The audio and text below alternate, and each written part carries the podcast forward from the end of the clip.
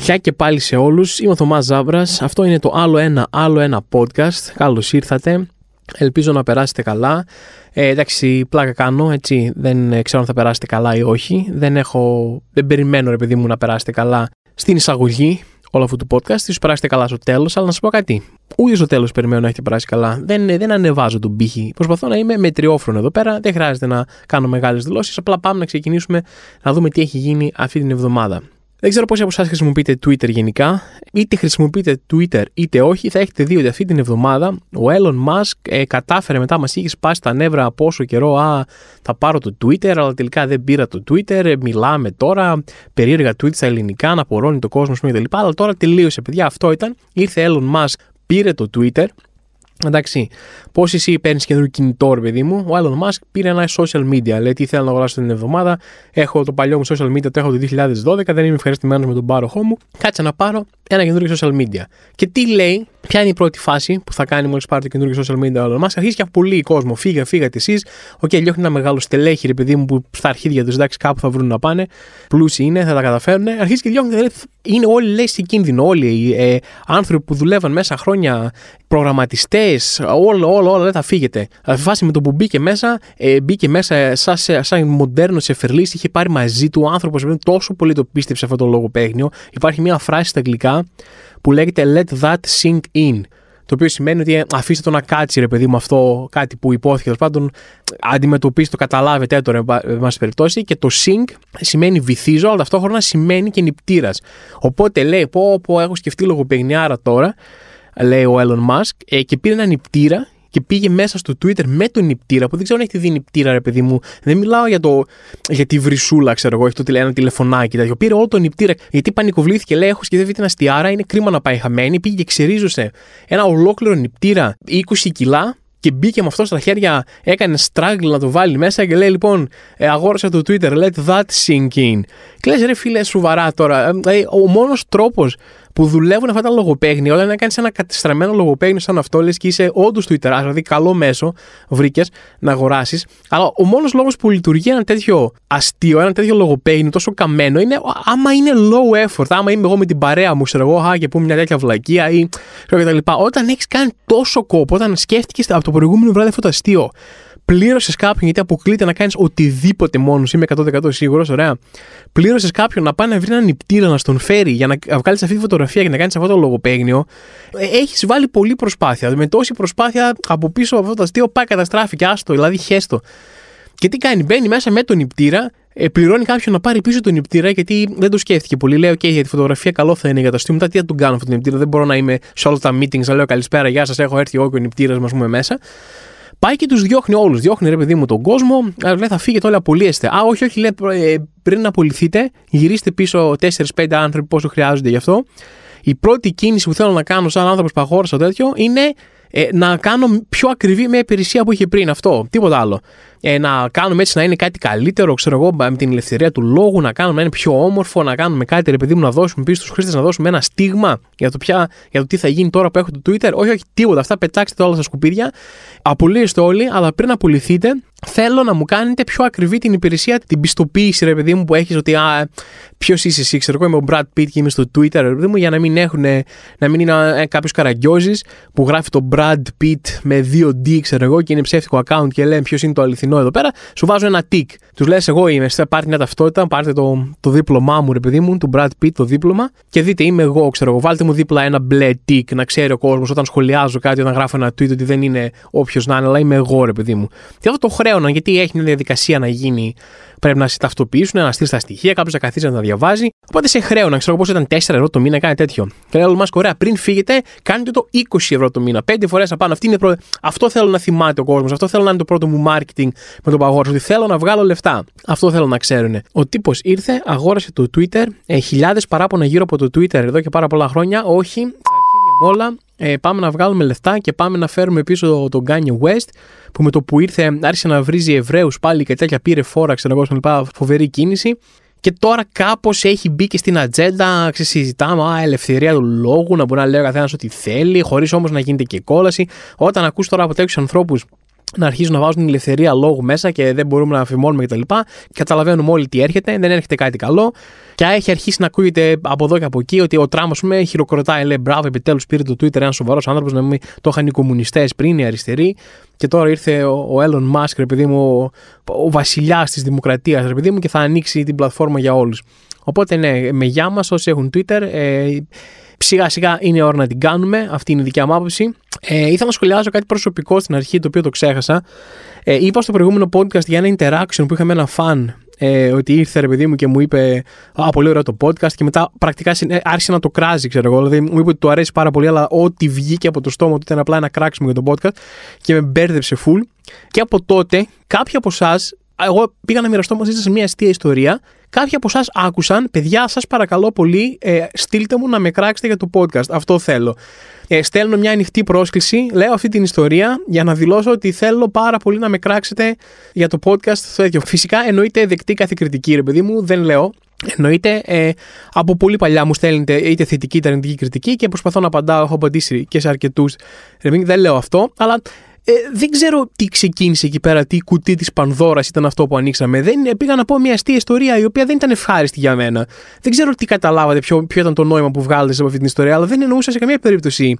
Λοιπόν, παιδιά, πάμε, ας αρχίσουμε ένα τεράστιο κύμα που ο καθένας λέει το παράπονο του για το podcast. Δηλαδή, ε, φυσικά, άμα θέλεις να πεις ένα παράπονο για το podcast, να μου το στείλεις. Απλά θέλω να κάνω σαφές ότι δεν υπάρχει κάποιο είδους ανοιχτή πρόσκληση από μένα γι' αυτό. Αυτό. Έτσι, ωραία. Και ο καθένας κάνει ό,τι καταλαβαίνει. Λοιπόν, πάμε παρακάτω. Αυτή την εβδομάδα μεγάλη φάση για την Αθήνα, ρε παιδί μου, και για όλη την Ελλάδα, μην πω για όλη την Ευρώπη, ήταν η συναυλία 50 Cent Αργυρού. Ξέρετε, αυτό το crossover ανθρώπων, δηλαδή μουσικών γούστων που υπάρχει πάρα πολύ εκεί έξω.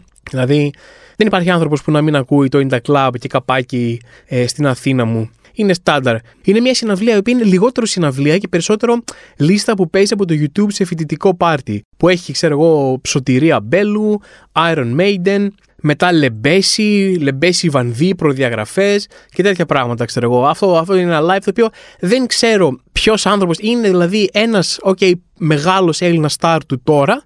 Εντάξει, λαϊκός όμως, full λαϊκός, ξέρω εγώ, ζεμπεκές, πάμε ένα 150 ευρώ το μπουκάλι, 250 ευρώ το μπουκάλι. Φάση και είναι και ένας ράπερ που ήταν ε, big deal κάποια στιγμή το 2000 για 10 λεπτά.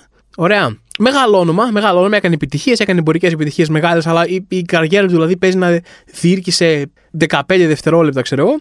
Και λένε, άντε πάμε να βάλουμε μαζί, βάζουν και τον κοψιάλι να το παρουσιάζει.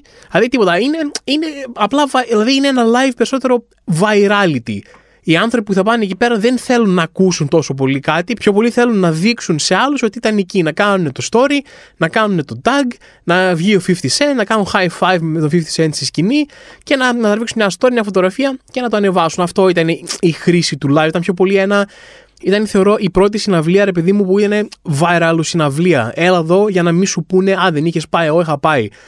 Κάνε ένα story μέσα από τη συναυλία θάμπωσε τους φίλους σου. Αυτό είναι. Δεν ξέρω τι έπαιξε καν από εισιτήρια. Καλά πρέπει να πήγε.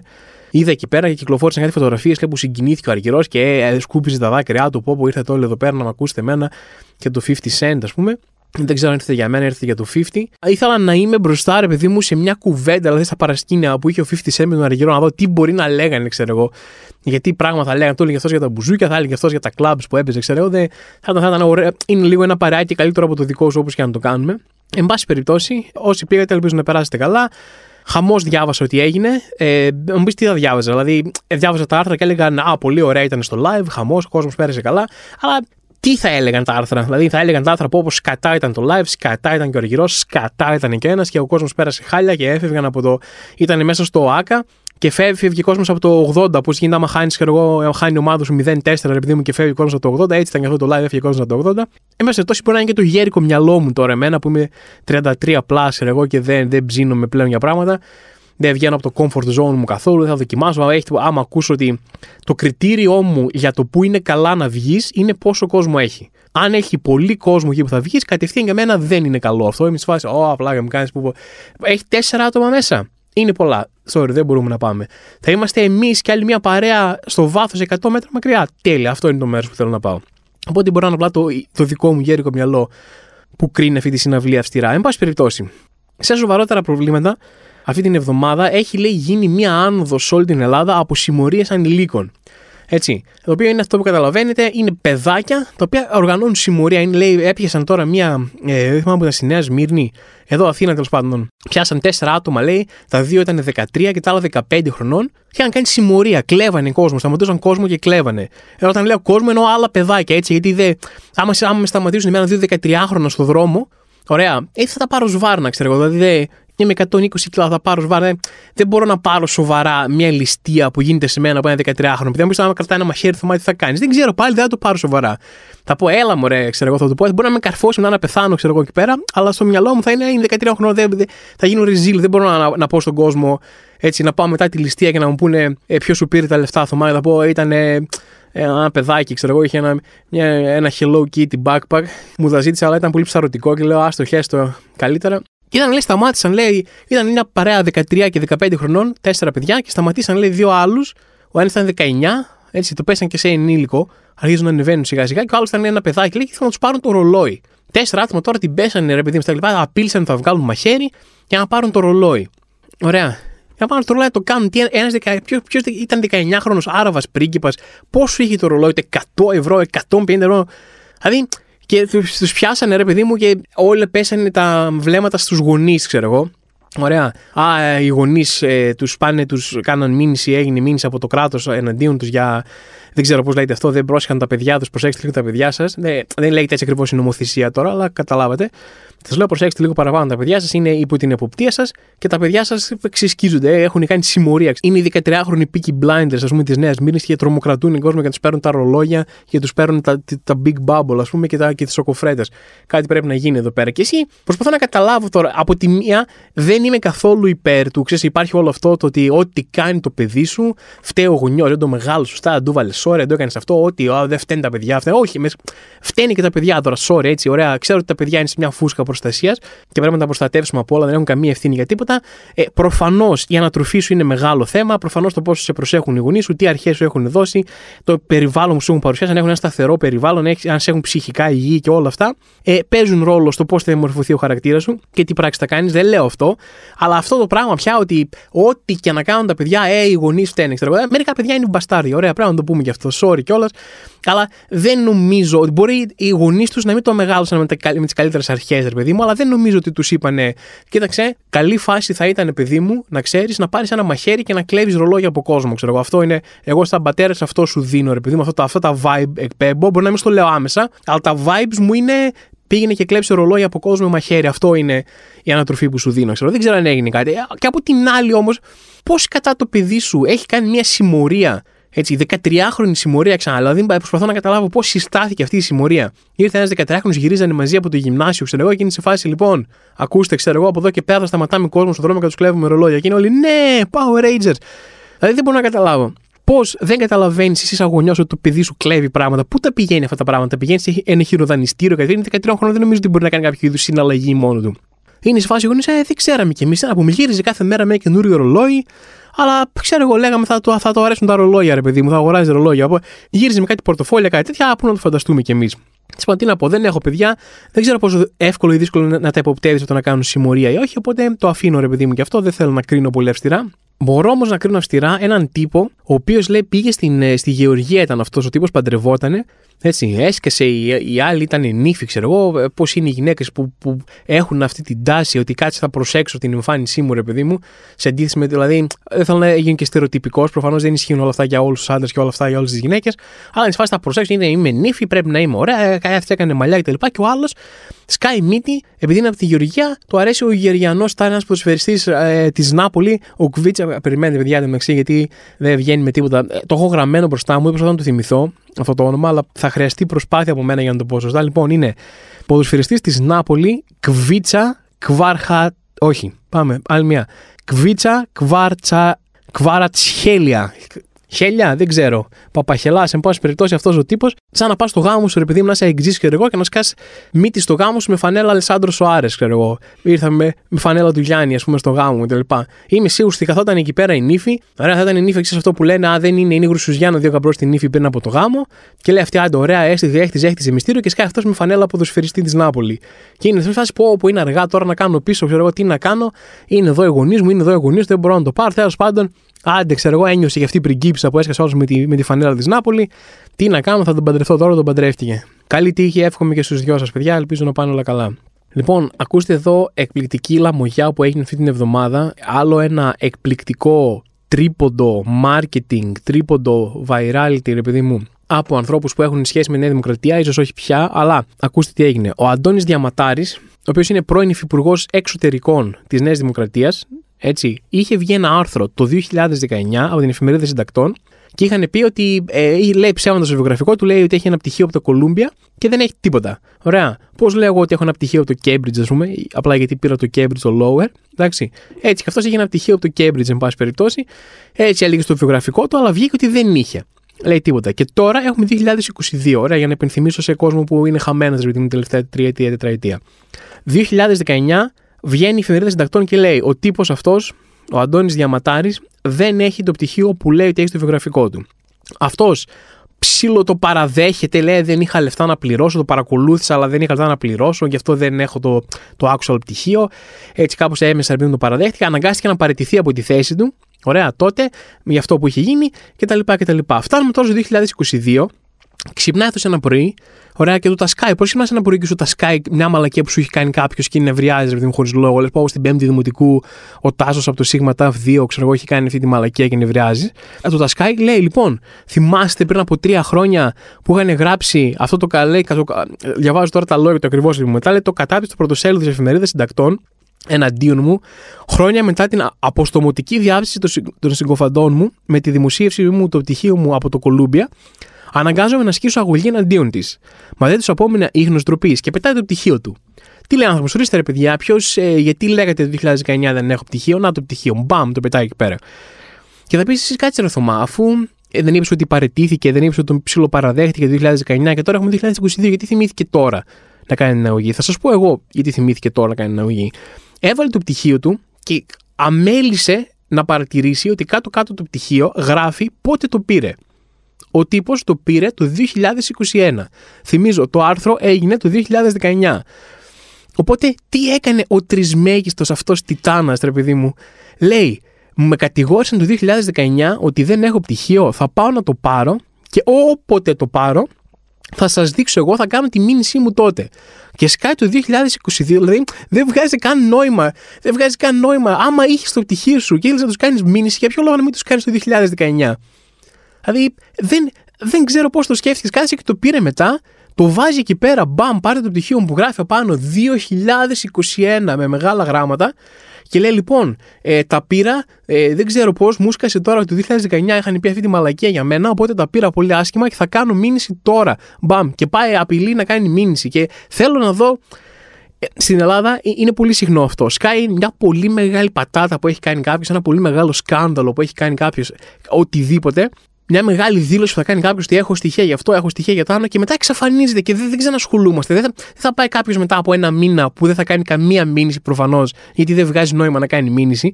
Γιατί όταν τον κατηγόρησαν ότι δεν είχε πτυχίο, δεν είχε. Εντάξει, εκτός αν τους κατηγορεί ότι ορίστε ρε, ξέρω εγώ, δεν με πιστεύατε.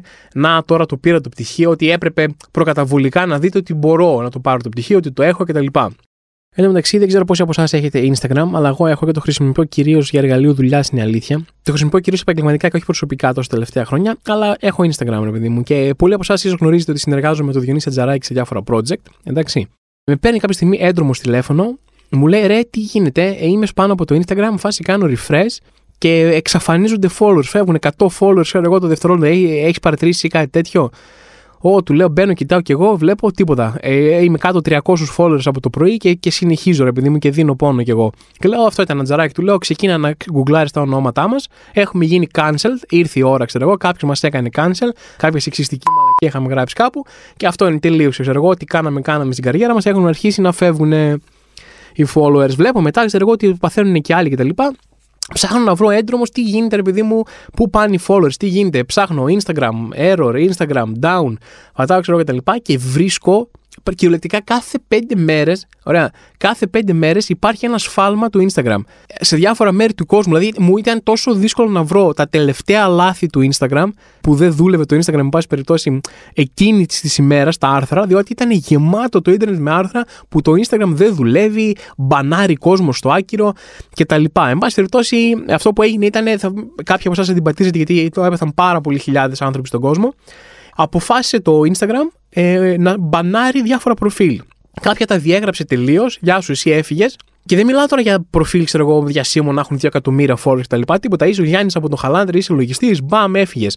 Μας προσβάλλει η αισθητική σου, ξέρω εγώ. Πήγες διακοπές το καλοκαίρι και έβαζες πατούσε σε φωτογραφίες. Οπότε δεν θέλουμε να το βλέπουμε, λέει το Instagram. Μας προσβάλλεις, γεια σου. Έφυγαν τους άλλους, ε, έβαλαν μπαν 30 ημερών και τα λοιπά και έφευγε κόσμος, δηλαδή διώχνανε κόσμο από την πλατφόρμα τους μόνοι τους. Πάτε, φοιτητικό τρελάθηκε, γεια σας. Φεύγουμε, ας πούμε και τα λοιπά. Και ήταν bug, δεν ξέρω, δεν, δεν δώσαν καμία εξήγηση. Λένε γιόλο. Ε, συμβαίνουν αυτά και στις καλύτερες οικογένειες. Επέστρεψαν μεταξύ, σε μια-δύο μέρες πήρε όλο αυτό το σκηνικό. Επέστρεψαν όλοι εν τέλει πίσω.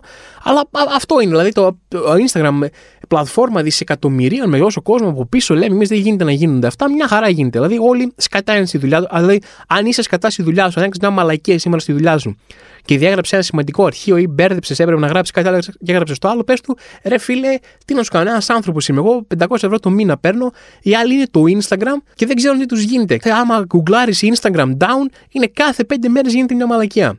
Οπότε αυτό ρε παιδί μου, πείτε το σταφετικό σας. Δεν νομίζω θα πιάσει. Εντάξει, σας το λέω από τώρα, δεν έχει μεγάλες ελπίδες θα πείτε αφεντικό. Α, αφού το Instagram γαμνιέται, κάνει ό,τι θες και εσύ, Μάκη, μην ασχολείσαι καθόλου, αγορίνα μου, κάνει όσα λάθη θες, ας πούμε. Επιτρέπεται να πέσει, επιβάλλεται να σηκωθεί, θα γίνει αυτό. Αλλά τέλος πάντων έχετε μια δικαιολογία, κάτι να πείτε από το να τύπου Α, sorry, άργησα, sorry, δεν είμαι καλά αυτή την περίοδο. Ξέρω, είναι, είναι κάτι καλύτερο. Αυτό σας προσφέρω εγώ εδώ.